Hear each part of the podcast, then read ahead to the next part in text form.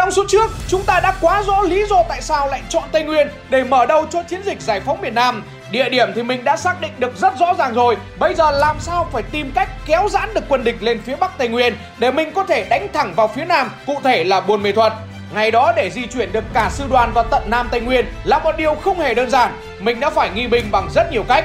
Đầu tiên là đi lòng vòng, xong cuối cùng vẫn quay về chỗ cũ để cho địch nó quen với sự di chuyển của mình đã. Trong lúc đó thì sẽ có một đội đi mở đường để đến lúc mình đi thật thì sẽ đi rất nhanh. Và tất nhiên là sư 10 và sư 320 lúc rút đi cũng rút từ từ. Sư 968 về thế trận đến đâu thì mình sẽ rút đi đến đó chứ không rút ổ ạt một phát đi luôn. Tiếp nữa là khi tình báo của mình theo dõi thì thấy tất cả thông tin của mình đều được địch nắm bắt qua hệ thống vô tuyến điện. Chính vì thế mà mình đã dùng chính cái đó để lừa địch. Địch tưởng rằng nó bắt bài được mình, thế nhưng không phải. Mình là bắt bài của bắt bài. Tất cả các máy thông tin sóng ngắn 15W đều được để lại và mình vẫn cứ liên lạc với nhau qua đó như thật. Tất cả các đường dây điện thoại hay điện trời đều được để nguyên. Các báo vụ hàng ngày vẫn cứ làm việc bình thường. Địch nó hiểu rằng các máy đó còn ở đâu thì sư 10 và sư 320 sẽ còn ở đó. Thứ ba, đó là các trận địa pháo cũng được mình giữ nguyên. Đêm đến còn tăng cường kéo pháo ở Mỹ quanh trận địa. Thứ tư, đó là tung tin đồn trong dân là sắp mở chiến dịch ở Bắc Tây Nguyên. Tây Nguyên hồi đó nổi tiếng là một nơi tập trung rất nhiều các phần tử phản động. Chính vì thế mà lực lượng an ninh của mình đã cho người cài vào, tìm người thân ở trong khu vực do Việt Nam Cộng Hòa kiểm soát. Phao tin rằng quân giải phóng sắp đánh lớn ở Con Tum và Pleiku. Những người theo phe Việt Nam Cộng Hòa cứ nháo nhác hết cả lên để tìm cách bỏ trốn. Trong hoàn cảnh mà chuẩn bị diễn ra chiến sự như vậy thì thông tin nó lan cực kỳ nhanh. Chính vì thế mà đây là một chiều bài rất hiệu quả. Cùng với đó là bà con ở trong vùng do quân giải phóng kiểm soát thì treo cờ, treo hoa, treo biểu ngữ tràn ngập với nội dung chào mừng Pleiku và Con Tum được giải phóng. Ngoài việc đánh lừa địch tại chỗ ra thì bộ đội phải hành quân làm sao để giữ được bí mật cũng là một nhiệm vụ cực kỳ quan trọng.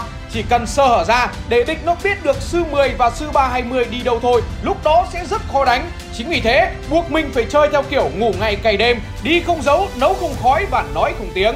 Đi không giấu là việc khó nhất trong giai đoạn này, bởi từ ngày có bếp hoàng cầm thì việc nấu nướng cũng dễ dàng hơn rất nhiều rồi. Bộ đội chuyên nghiệp thì việc ra dấu để hiểu nhau khi di chuyển cũng không có gì khó khăn. Khốn nạn nhất bây giờ là làm sao mình đi không để lại dấu vết gì mà thôi. Một vài người đi thì dấu vết hằn trên mặt đường không nhiều, Thế nhưng cả nghìn người thì nó lại là một câu chuyện khác Lúc đó buộc phải có một bộ phận ở sau để xóa dấu vết khi đi qua những chỗ như vạt cỏ hay đường đất, Mình phải dùng ni lông lót đường Hoặc là phải làm cầu. Với chân cầu là các tảng đá, Rồi chặt cây gác lên để đi qua. Mục đích là không để lưu lại vết cỏ bị dẫm đạp Hoặc để lại dấu giày nếu đi qua chỗ nào có bùn lầy Phải lấy nước rửa thật sạch hết chỗ bùn đó đi Để không để lại cái vết bùn trên nguyên đoạn đường phía sau Nói trên lý thuyết như này thì rất dễ Nhưng để quản lý được cả nghìn người đều tăm tắp cùng làm Là một việc vô cùng khó Chỉ cần sơ suất một ai đó không rửa sạch thôi Thì kiểu gì địch cũng sẽ đánh hơi và phát hiện ra đó là việc đi, còn việc nghỉ cũng không thể cứ mệt là nằm luôn được. Chỗ mắc võng cũng phải được giữ bí mật. Bộ đội thường phải lót một miếng ly lông ở bên trong để tránh làm cho cây có dấu xiết của dây dù. Tất cả những thứ mình sử dụng như bánh trái hay cơm rơi vãi này khác cũng đều phải được chôn giấu thật sạch. Kể cả việc đi đại tiện cũng vậy, không thể để hở bất cứ một thứ gì. Với người di chuyển đã khó như vậy rồi, thế nhưng vẫn chưa là gì so với việc mang xe tăng hay mang pháo từ Bắc Tây Nguyên đến Nam Tây Nguyên. Bộ đội mình ngày xưa coi dĩ có mấy chục cân, Thế nên khi đi còn có thể giấu được vết dép, Chứ xe tăng nó toàn nặng cả chục tấn, Thì đi kiểu gì để không bị lộ.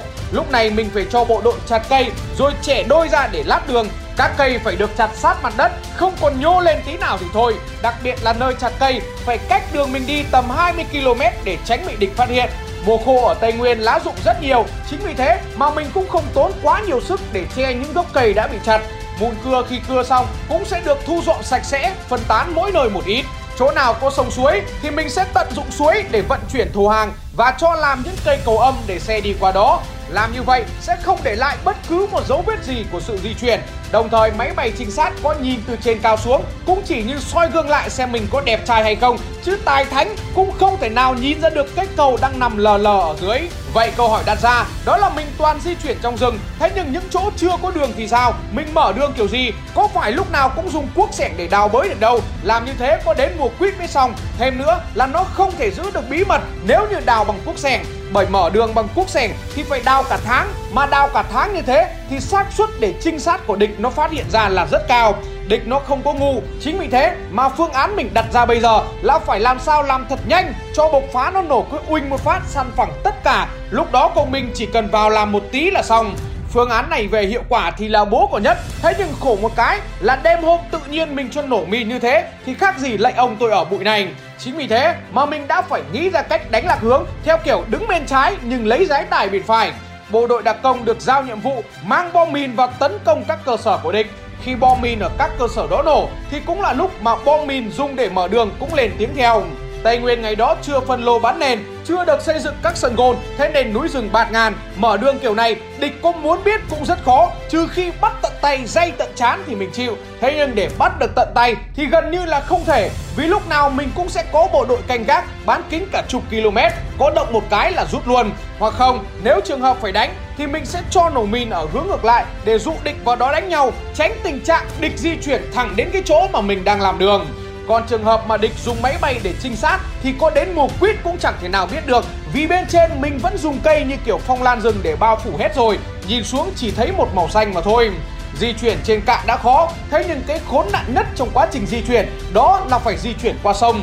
Để bơi qua được những cái sông rộng 200m như sông Serepok, đối với bộ đội của mình đấy là điều rất bình thường bởi họ đã được rèn luyện và khổ nhiều lúc quen rồi, thế nên cũng không có gì. Thế nhưng cái khốn nạn nhất là làm sao phải mang được vũ khí và đạn dược qua, chứ đi người không qua thì sang bên kia đánh nhau bằng cái gì, đặc biệt là những thứ như xe tăng. Ngày đó rất may là các chuyên gia Liên Xô đã giúp ta giải được bài toán này. Chiếc cầu nổi có tên LPP dài khoảng 80m được làm bằng cách ghép toàn bộ những chiếc thuyền sắt vào với nhau. Mặt cầu được làm bằng gỗ. Sau khi hoàn thành nhiệm vụ, chiếc cầu nổi lại được di chuyển đến vị trí khác. Thế nên dấu tích để lại gần như không có gì. Xe tăng được giấu ở bên kia sông. Khi nào có lệnh là những chiếc cầu này sẽ xuất hiện để cho xe tăng tiến thẳng vào thành phố. Những ai làm về xây dựng nghe xong chuyện này có thể cảm thấy khá vô lý. Hình như các cụ nhà mình trong lúc kể lại có phần màu mè lên thì phải. Vì làm cầu đâu có thể đơn giản được như vậy. Thế nhưng cái này thì bên phía địch cũng đã xác nhận rồi, không thể nào bịa ra được. Mình sẽ nói cụ thể hơn sau đây vài phút.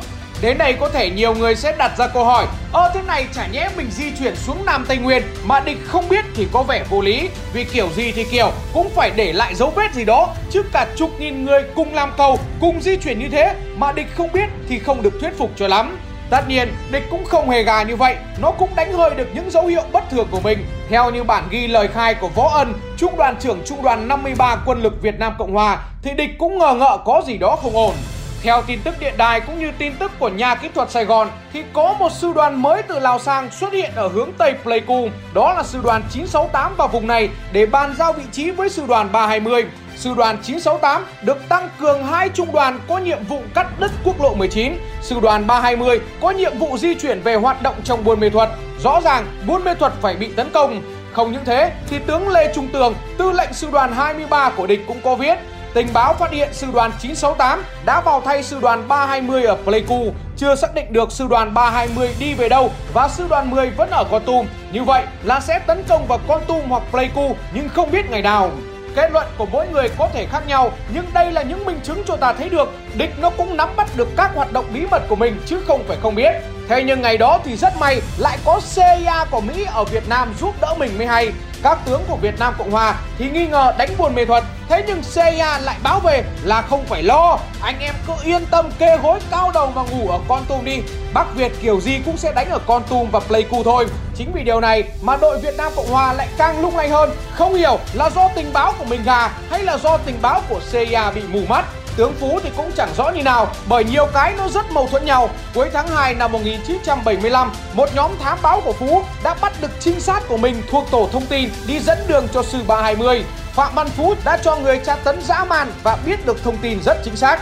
Qua tin tình báo chuyển về thì mình cũng biết được điều này Thế nhưng bài toán bây giờ là phải làm sao để địch nó không tin vào lời khai kia Nó mà tin vào lời khai đó, nó giúp quân về phòng ngự thì mọi thứ thành công cấp ngay lập tức thì tướng Hoàng Minh Thảo lúc đó là tư lệnh mặt trận Tây Nguyên của mình đã ra lệnh cho sư 320 rút quân bí mật và xóa hết dấu vết.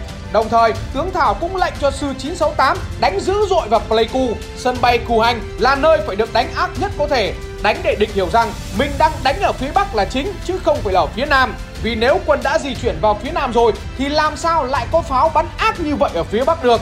Cùng với đó thì đánh sân bay Cù Hành là để khiến cho địch không có nơi cất cánh để đưa quân bằng đường hàng không vào cứu Buôn Mê Thuật.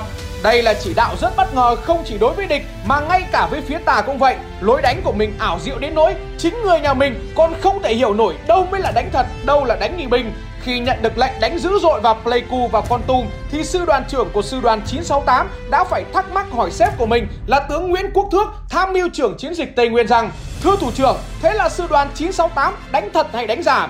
Tướng Thước của mình ngay lập tức đã trả lời rất dứt khoát rằng với đơn vị Anh lúc này là đánh thật, nhưng với chiến dịch là giả để hút địch về Pleiku. Chính vì thế nên anh phải hết sức chú ý không được để lộ kế hoạch. Chính vì điều này nên địch cũng chẳng còn đoái hoài gì đến lời khai của trinh sát phía mình nữa. Nó nghĩ rằng lời khai đó là khai láo và rồi tiếp tục cho quân lên tập trung ở phía Bắc. Thêm một lần nữa, lần này còn chết người hơn, đó là lần bộ đội của mình trên đường hành quân vào Buôn Mê Thuật bị đánh rơi một cuốn nhật ký. Nhục một cái, mình tính toán là ngày mùng 10 tháng 3 sẽ đánh vào Buôn Mê Thuật rồi, mà cái ngày cuốn nhật ký đó rơi lại vào ngày mùng 7 tháng 3. Ôi cha mẹ ơi, giữ sạch lưới đến phút 90 cộng 3 rồi mà tự nhiên lại để lộ một quả chí mạng. Trong cuốn nhật ký đó ghi rõ là đơn vị có nhiệm vụ hành quân về để đánh thị xã, chỉ không nói rõ là thị xã nào thôi. Ngay lập tức, Phạm Văn Phú đã cho quân về đi tìm mình xung quanh khu vực phía nam Tây Nguyên. Rất may là trong chỉ đạo của mình vẫn giữ được bí mật, các binh lính không thể biết rõ được là đánh cụ thể chỗ nào, chỉ biết là đánh thị xã thôi. Đắk Lắk lúc này có hai thị xã là Buôn Mê Thuật và Gia Nghĩa. Chính vì thế mà nó đã đưa quân về Gia Nghĩa để tìm chứ không nghĩ gì đến Buôn Mê Thuật. Cùng với đó thì bộ phận thông tin của mình ở khu vực Bắc Tây Nguyên vẫn liên tục báo tin cho nhau rằng phải triển khai đánh thật nhanh, đánh thật mạnh vì địch đã bị ta lừa rồi. Địch nhặt được cuốn sổ nhật ký và di chuyển vào phía nam rồi. Đến lúc này thì Phạm Văn Phú càng phân tích càng cuống vì không thể hiểu nổi cuối cùng là mình thật sự đánh ở đâu. Cuốn nhật ký đó rơi là rơi một cách vô tình hay là cố tình rơi để dụ. Mọi thứ cứ loạn hết cả lên. Trong khi đó thì ở khu vực phía Bắc Tây Nguyên, quân của mình vẫn đánh rất ác liệt, toàn pháo hạng nặng bắn suốt cả ngày. Chính vì thế mà Phạm Văn Phú sau rất nhiều lần bị lừa đã nghĩ rằng lần này chắc chắn cũng như vậy, không khác gì cả. Thế nên đã rút hết quân lên khu vực phía Bắc Tây Nguyên. Chính vì hoạt động nghi binh của mình quá tốt nên việc đánh buôn mê thuật trở nên rất dễ dàng.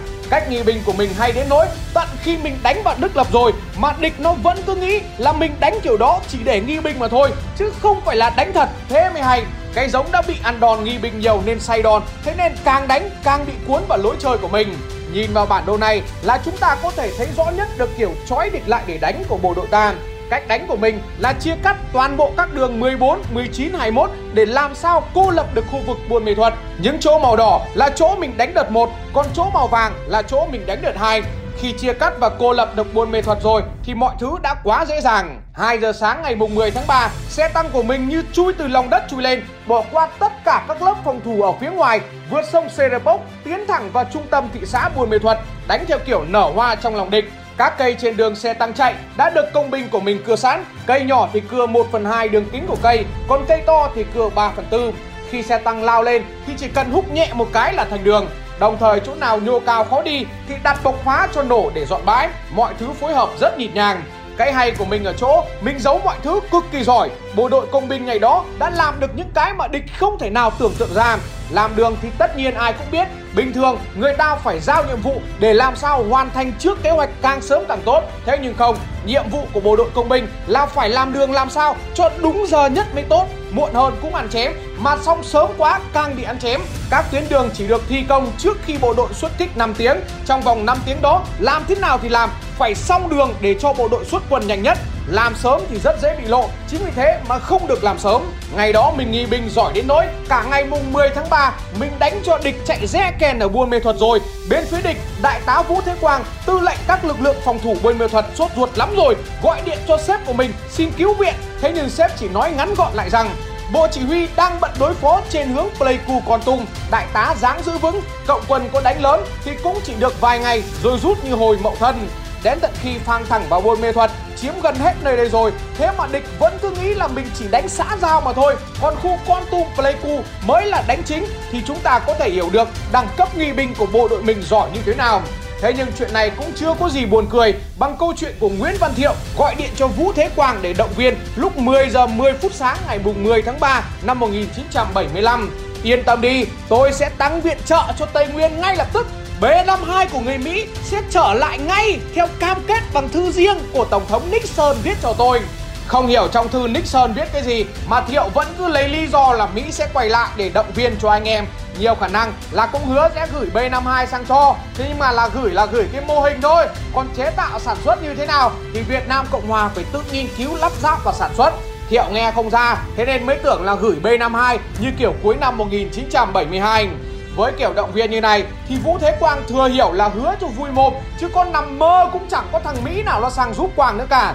Chính vì thế mà chiều ngày 11 tháng 3 ông này đã bỏ lại tất cả anh em để đi trốn. Câu chuyện bỏ trốn của ông này mới buồn cười. Bố này thấy đánh nhau ác quá, Thế nên là chạy về phía vườn cà phê, Tận dụng thời cơ, Lúc tối sẽ băng rừng chạy về hướng Quảng Đức Đèn mỗi một cái là vừa chạy được khoảng 6 cây, Đã gặp ngay quân của mình Quang đi cùng với hai thằng đệ tử nữa. Thế nên sai hai thằng đệ chống trả quyết liệt, Khiến bộ đội của mình không vồ được luôn. Quang tranh thủ cải trang thành dân thường để lẩn trốn. Về phần giao diện thì Quang ăn mặc đúng chất dân thường rồi. Thế nhưng nhục ở chỗ là cái dáng trông lại không giống bà con nông dân một tí nào cả. Thế nên bộ đội của mình rất nghi ngờ, Làm gì có người nông dân nào mà béo múp míp như thế này được.